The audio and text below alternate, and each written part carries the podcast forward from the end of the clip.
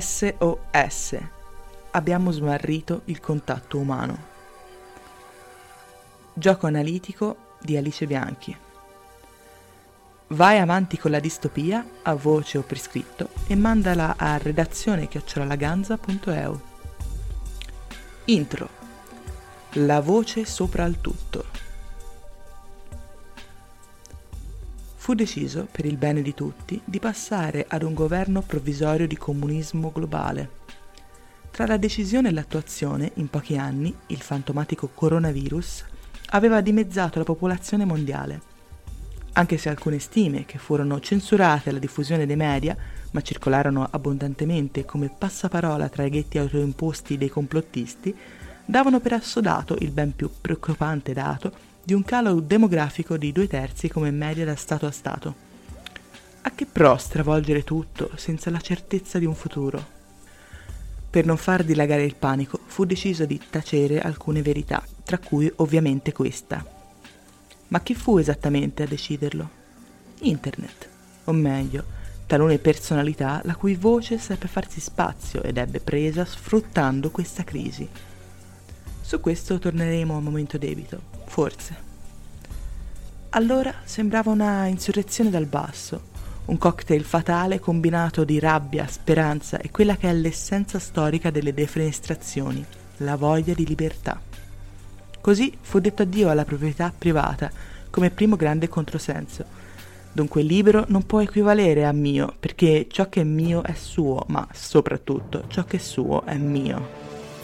Del resto si sa, per demolire servono necessariamente caos e delirio. Era giusto così, ne eravamo convinti. Poi tutti furono dotati di internet a banda larga. Tragicomico, dovunque sarebbe ancora potuta mancare l'acqua potabile, ma non poteva più trovarsi un uomo, una donna, un bambino o una bambina senza uno smartphone, un PC e o un tablet. Un evidente e secondo enorme controsenso, germogliato spontaneamente dal pensiero corrotto di una logica malvagia. Tuttavia qualcosa si sarebbe sbloccato. Ne eravamo convinti.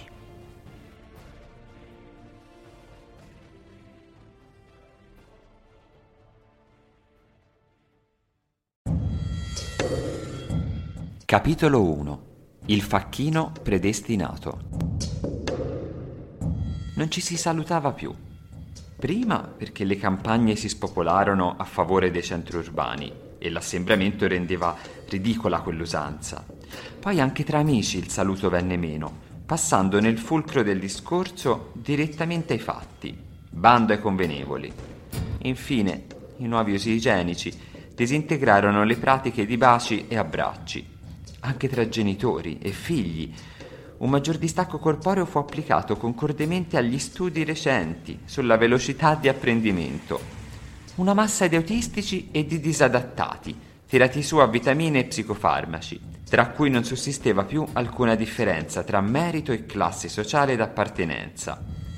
La sensibilità, i sentimenti e i malumori dovevano essere taciuti per il bene comune. I matti vanno dallo psicologo, non c'era bisogno che qualcuno imponesse il senso civico, giacché per la rete era un dato di fatto che ci si dovesse comportare a quel modo. L'immagine dell'uno, quale insieme di tutti, rendeva ognuno Dio, nella fede del tangibile e materiale. Ho bisogno di calma, per averla conviene integrarsi. Per farlo non devo scavare, ma navigare in superficie. Qualcosa si sbloccherà. Devo augurarmelo? Perché? Cosa sto provando? Le dita scivolano lungo la tastiera della mia home. Fermati! Non posso condividere i miei pensieri, non sarebbe giusto. E poi, eh, se qualcuno dovesse notare che qualcosa mi turba, aumenterebbero le mie droghe e, e non mi va. Non so perché, ma mi piace questo lucido disagio. Suonano al campanello. La paranoia. Oh cazzo, ma che è? Ma, ma, ma che ho fatto? Ma, ma, io non ho pubblicato niente, ma qualcuno mi ha visto. Io ho anche le imposte aperte. For, forse uno stalker mi stava spiando. Eh, ma come? Ma basterebbe, basterebbero uno zoom e un microfono direzionale in questa conca. Ma come ha potuto essere così sprovveduto? Vedi che succede a parlare ad alta voce? Ma l'ho fatto davvero. Ah, suonano al campanello. Eh, ma mi sta venendo un attacco di panico. Oh, oh, oh reagisci, eh? Arrivo! Oh, bene, acqua. Mi, mi svuoto questo bicchiere in testa e sembrerà che fossi in doccia. Ma, ma coi vestiti che faccio? Ah, ecco, ecco, ecco. Metto un asciugamano sulle spalle e via. Ok, ok, apro. Ha ordinato lei una cotto e funghi? Ah, no, ma me ne ero scordato. Sì, grazie, passo la carta, eh. Guardi, la, la, la lascio strisciare dentro al dispositivo, eh. Che operazione lasciva. Non si è accorto della mia citazione, eh. Né del mio imbarazzo. Bene. Bene, arrivederci. Eh? Ha salutato. Ma, ma mi esce dal cuore. Arrivederci. Mi ha squadrato malissimo.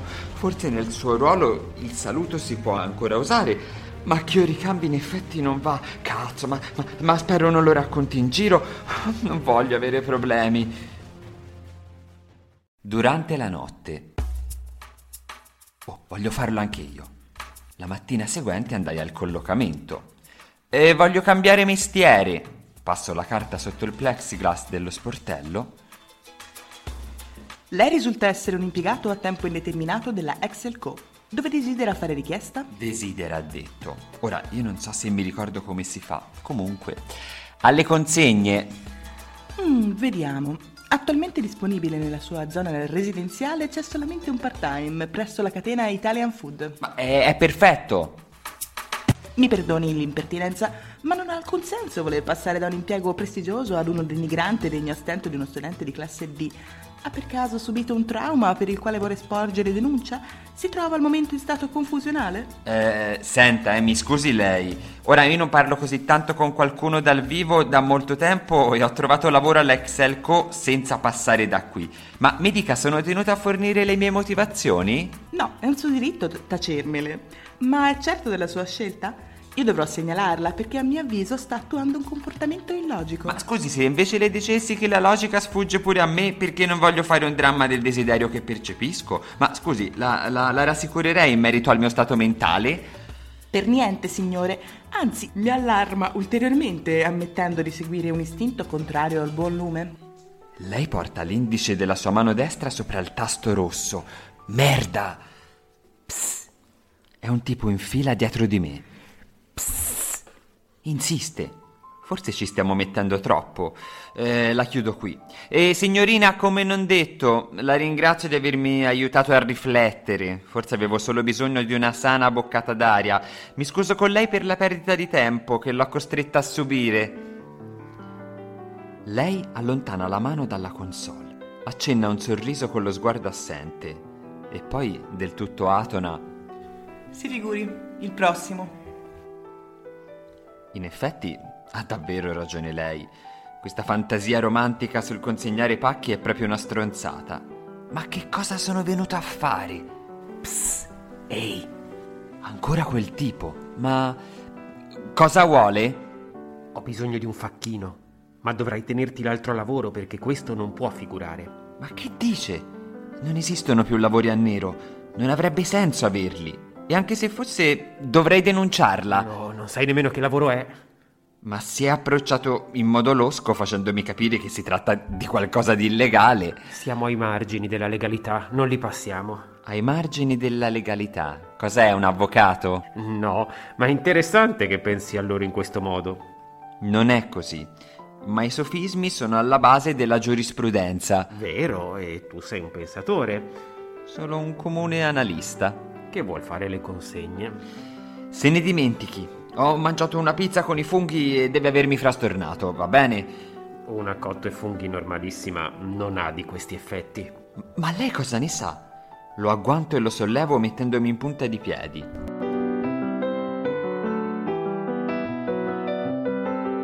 Buono, buono, signor Dessé. Non vorrai attirare l'attenzione. Potrei, sono nel giusto. Beh, su questo ho da ridire. Mi hai messo le mani addosso. Ma lei... Cosa direbbero i testimoni? Niente. No, no, no, non demordere ora. Te lo dico io. Direbbero che sei venuto qui vaneggiando allo sportello e poi, una volta uscito, hai afferrato un uomo sconosciuto senza alcuna ragione. Io lo mollo e mi allontano. Lui mi segue. Senza voltarmi continuo a parlargli. Ma perché mi sta importunando? Cosa vuole? Voglio offrirti un lavoro. Ne ho già uno. Ma non ti soddisfa? Le ho detto di dimenticare quello che ha sentito prima. Ma lo desideri da prima di prima. Non so come faccia a saperlo, ma di sicuro sarò più attento nel custodire la mia privacy. Oh sì, dovrai esserlo, senza dubbio. Ti osserviamo da tempo. Non è facile trovare un bravo facchino di questi tempi. Io non la seguo, ma come fa a dire che io sia bravo? Non l'ho mai fatto. Sono io a seguire te. Si capiva già che avresti potuto. Ma cosa? Di certo non dalle mie forti spalle. Non occorrono. E allora in cosa mi sarei distinto? Non puoi fare a meno di tenermi testa, specialmente quando la circostanza si avvicina al nonsense. È una qualità preziosa. Ma questo è pazzo. Devo rifletterci. Molto bene, ma ti suggerisco di farlo passeggiando. Aiuta a schiarirsi la mente. Finalmente ha smesso di seguirmi. Lui e chi per lui mi stanno spiando. Sicuramente si tratta di qualcosa di illecito potrebbe essere pericoloso. È meglio se faccio davvero quattro passi prima di rientrare. Capitolo 2 Tu m'apri il riso. Ora il giovane uomo incontra una donna squisita e il suo cuore si riaddolora. Ma cos'è questo fuoco che mi batte nel petto? La dama cortese vuole andare al suo paese non riesce a passare e chiede È permesso? Ma il giovane esplode in un abbraccio d'amore. Allora lei e la folla d'intorno schiamazzano allo stalker, al maniaco. Lui si sta pentendo di averlo fatto, è stupito di se stesso. Non si era mai comportato da primitivo. Ripercorre rapidamente la sequenza dei fatti che lo hanno portato a quella spiacevole situazione. Sono stati gli odori? L'argenteria del banco del mercato antico? La muffa sulle stoffe dell'antiquario? Gli ortaggi e la frutta succosa, e poi lei, costretta a passargli accanto per la convergenza dei muri di quel vicolo. Lei e il suo profumo setoso, morbido e caldo lo hanno teletrasportato in un sogno erotico di trama ancestrali. Eppure ora lei grida ed emana un forte disprezzo per quelle furtive carezze. Si sta avvicinando la polizia quando un'altra mano stringe la mia, mi tira e sento sussurrarmi: Scappa! Lo faccio, con la mia mano nella sua. Sento le gambe così leggere da immaginare delle ali a sostegno dei miei piedi. Seminiamo tutti, al sicuro, soli, ci fermiamo a riprendere fiato, quindi scopriamo il viso togliendoci le mascherine. Non ho mai visto niente di più bello, ma ho imparato la lezione e non la sfiorerò. Lei invece mi carezza sulla guancia mi sa che dopo questa bravata dovrai lasciare anche il tuo impiego alla Excel Co. Mi venga un colpo. Ma sei tu, l'impiegata robot del collocamento. Eri davanti a un mio ologramma, non ad un robot. Ma che importa? Tutto questo è successo a causa tua. Abbassa la voce. Io sono cresciuta in una famiglia di pensatori, ma ho imparato a comportarmi conformemente al sistema. Ah, sei pure un ipocrita. Buongiorno, dolcezza. Dovremmo pur campare. Ah, ho capito, sei uno di quelli. Non ti sei ancora deciso se vuoi fare qualcosa per riprenderti la tua vita, ma parli di resistenza al transista. Bravo! Tu e la tua combriccola dei pazzi dovete lasciare perdere, ma io me ne torno a casa. Mi prende per il braccio e poi... Sei stato schedato. Io ho solo fatto una corsa per prenderti prima di loro. Ma non posso tornare a casa. Sì che puoi, ma non so cosa ti ricorderai dopo il trattamento. Mmm... Posso offrirti il pranzo? Per ora basterà a non passare la tua carta. E dopo? Deciderai se vuoi sparire e rifarti una vita. Gas dice che saresti un ottimo facchino. Ma quello stramboide si chiama Gas, dunque. E tu? Ella, piacere. Si chiama Gianluca, ma noi lo chiamiamo Gas. Tu sei Marco, giusto? Lo sa benissimo come mi chiamo. Ella.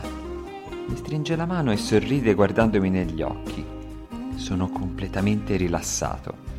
Poi, senza lasciarmi la mano, si volta e dice: Andiamo, dai. Io resto felicemente inebetito. Ci infiliamo gli occhiali da sole sopra la mascherina e andiamo a pranzo in un locale con i tavolini all'aperto. Siamo lì, Tra noi un vasetto con dei fiori finti, una brocca d'acqua fresca, due coperti e un cestino di pane integrale e cereali, tostato. Iniziamo dai quadratini croccanti e ci guardiamo ancora.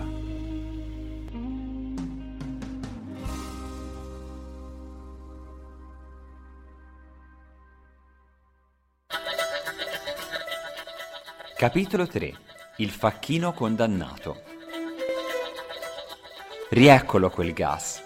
Ho seguito ella fino a questo posto, senza chiederle niente, dopo aver pranzato con lei in completo silenzio.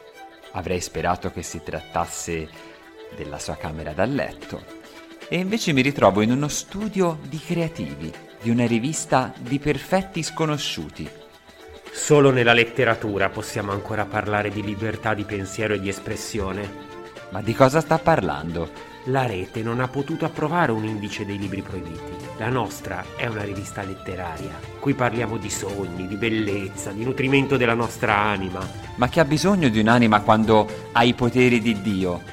Hai centrato il punto. Qui possiamo creare individualmente, te l'ho detto, siamo ai margini della legalità, prossimi a essere rilevati come un bug.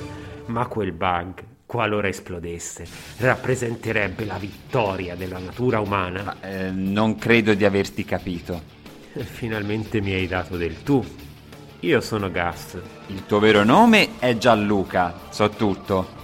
E se è così vorrai scriverlo. Ma non mi ero distinto come facchino. Puoi essere quello che vuoi, ma ti servirà di guardare prima di sentire il bisogno di afferrare la penna, secondo me. Mi allunga un taccuino con un foglio. E cosa rappresenta questa lista? Noi consegniamo a mano, solo cartaceo. Quanto è bella. Eh sì, è proprio bella. Da piccola ho conosciuto la solitudine. Volevo parlare con gli altri bambini di cose a cui loro nemmeno pensavano.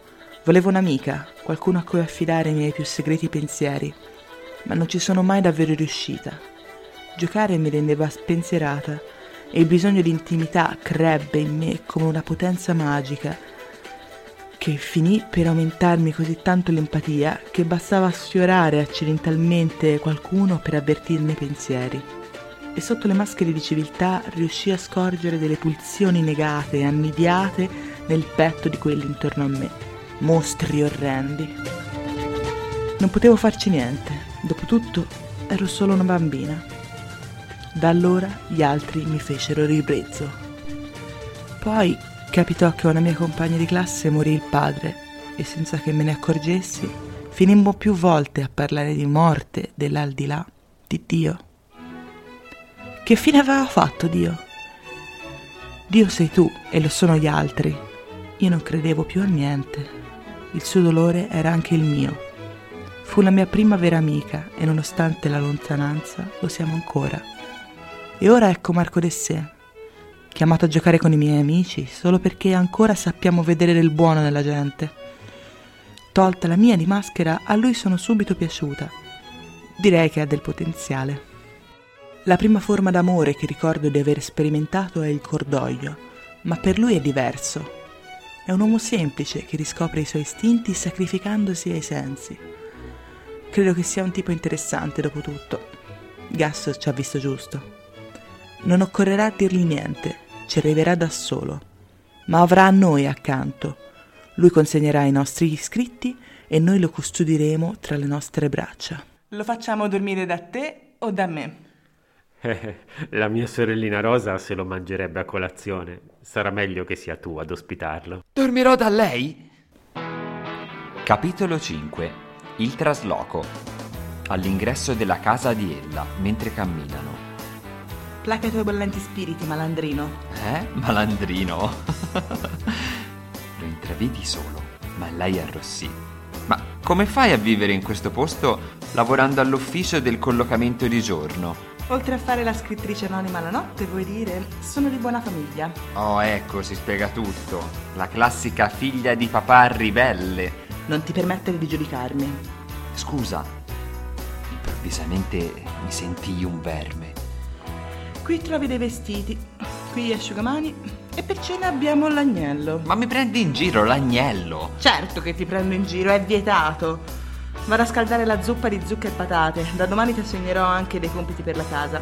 Ma stasera andiamo in stampa, quindi ceniamo e poi a letto presto. E dove dormo? Nella camera degli ospiti. Addirittura! Ma i tuoi devono essere famosi.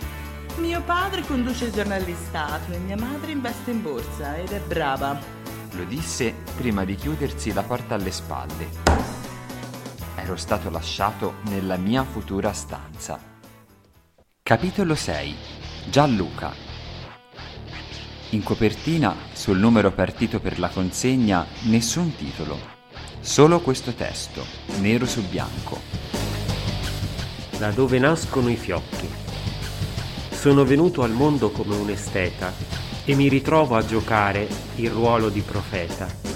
Come da una neve leggera, quello che io bramo è andato del tutto svanito, smantellato in vero da ciò che è più pratico, come se il fine fosse l'unico risultato. La logica della ragione passa da un cuore congelato. Quando l'ho realizzato, il mio nome è cambiato. Eh, grazie di accompagnarmi nel mio primo giorno. Che te ne pare del testo di gas? Ma la vostra rivista non ce l'ha un nome. Sarebbe troppo nominabile e immutabile se ce l'avesse la nostra rivista. Ma senti una cosa, Gianluca è un matto. Può darsi, ma è prima di tutto un grande artista e un ottimo amico. E tu hai molti amici? Pensa a lavorare e basta. Restiamo in silenzio per un po'. Li conoscerai tutti e saranno anche tuoi amici se ti comporterai bene con loro. Ah, non so se so farlo. Come ti ha detto Gas, si capisce che puoi farlo. Ci stavi ascoltando? Sì, lo stavamo facendo tutti. Anche adesso ci ascoltano. No, per ora sei affidato a me. Ti ascolto solo io. Ho dei microfoni addosso. Non servirebbero a molto, io ascolto più in profondità. Ma di che cazzo parli? E lei mi baciò, teneramente, sulle labbra. E la mia rabbia si sciolse, così come il sole scioglie la neve a primavera. Capitolo 7 Ok. Sopraggiunge Gas e schiocca le dita dicendo Tutti nella sala serigrafica. di sottofondo l'allarme della rivista in stampa. Ok, lo staff è solo di 5 persone. E poi ci sono io, il cosiddetto facchino. Certo qualcuno quando riesce a prendere contatto con la rivista ordina la collezione completa, ma di solito consegno solo una copia per volta. Priscilla, oltre a scrivere, fa qualcosa di simile a me, ossia lavora alla diffusione. È un'insegnante e tra i corsi di letteratura avanzata fa passare la rivista come materiale anarchico da studiare. Grazie al suo lavoro abbiamo piglio sugli universitari. Margherita non scrive, lei illustra. Le copertine sono schifosamente essenziali, ma una volta aperta la rivista è gremita dai disegni fantastici. Devo ammetterlo, non avevo mai visto qualcosa di simile. Rodrigo cura la grafica e l'impaginazione e scrive pure, di tanto in tanto. La maggior parte dei contenuti sono sfide di penna tra Gianluca ed Ella. Loro due sono solo amici, me lo ha detto lei.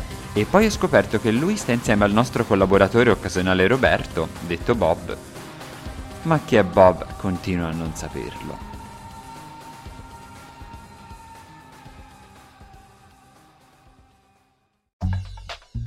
Finale. Ricordiamoci che è un gioco. Secondo te, come va a finire? Inviaci il seguito per email a redazione chiocciolalaganza.eu. I finali più belli verranno pubblicati il mese prossimo. Se invece ti ho lasciato con troppe domande e nessuna risposta, inviaci semplicemente quelle. Partirò dai tuoi dubbi e dalle curiosità per sviluppare il resto della storia insieme.